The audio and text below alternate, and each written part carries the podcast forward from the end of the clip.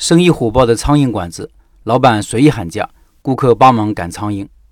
说一个生意很火爆，也不按常理出牌的店，严格说就是个苍蝇馆子。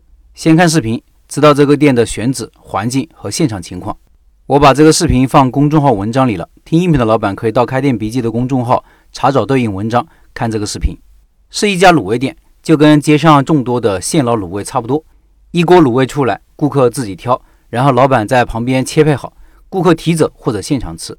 不过这个店应该是现捞卤味的始祖，因为做了很多年了，听说做了快三十年。视频里大家也看到了，这个店的位置很偏，虽然是在市中心位置，但是它是在一个小巷子里面，城中村的小巷子里面，左转右转，好不容易才找到。如果没有这家店，这个小巷子里除了年迈的老头老太太晒太阳，几乎是没有人的。这个地方住的都是上了年纪的人，消费能力也差。如果你说在这里开个卤味店，我估计没人会看好。店里还有个让我比较惊讶的地方，就是没有菜单，也没有定价，一切老板娘说了算。顾客先是在大锅里挑选自己想要的卤肉，挑好之后，老板娘现切，切完之后，老板娘就会喊一个价格。视频里那份一百六十五块，我买了一份是八十五块，直观感觉是价格并不便宜。这其实也是很多顾客的吐槽点，说老板娘到底是按照什么标准来定价的呢？不称也不量，多了少了怎么办呢？不过。老板不管这些，多年来一直坚持这么做。他说：“我做这个这么多年了，一摸就知道值多少钱，何必浪费时间称呢？”吐槽归吐槽，大部分顾客是买账的。看了视频的排队就知道了。我去的时候大概是下午三四点吧，在那待了一个小时，走的时候还在排队。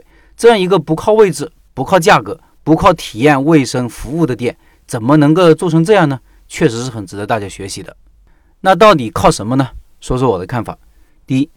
产品是毋庸置疑的，老板手艺有秘方有绝活，这是最根本的。无论你喜不喜欢，他的产品满足了相当一部分顾客的口味。如果没有过硬的产品，淘汰是必然的，时间快慢而已。从视频里也可以看到，现场顾客除了像我一样的慕名而来的一些人，还有一些是当地人，而且是中年人，是老顾客。这些人是店铺顾客的基本盘，可能是从小吃到大的那么一些人。这也是顾客的消费习惯的力量。当一个店有一批习惯来这里消费的老顾客，店就稳了。如果这样的老顾客足够多，这就是我们常常看到的爆品店。第二，市场口碑通过网络效应宣传开来了。我怎么知道这个店的？有两次，一次是顾客的朋友圈，有位顾客去打卡发了朋友圈，我看到了；一次是抖音里一位当地的美食大 V 去这个店打卡，我不知道是老板付费请去搞宣传的，还是美食大 V 自己去的。但是看过之后，让我产生了好奇。刚好那天在那附近，我就去拔草了。而且据我所知，不止一位美食大 V 去探过店，我知道的就有三四位。这些大 V 动辄上百万粉丝，宣传效应是很强的。来的顾客里面有相当一部分人是像我一样慕名而来的人。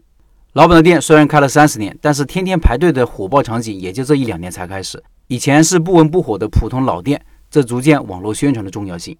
第三，时间的力量。有人说这种店也没啥，无非就是因为开的时间长而已。这句话说出来怎么感觉这么轻松呢？坚持做一个事情很简单吗？不简单的。